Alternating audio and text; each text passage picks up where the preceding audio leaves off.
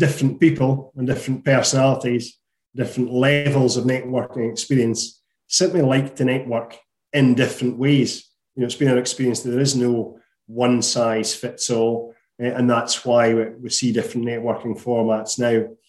And the second reason is that although you can have, yes, a room full of people and there's a coffee station and then on you go, I think we've learned over the over the decades that then there needs to be some help with the mixing and some help with the conversations. Some people are happy enough then going and making their own conversations, but others simply need a bit of help to do that.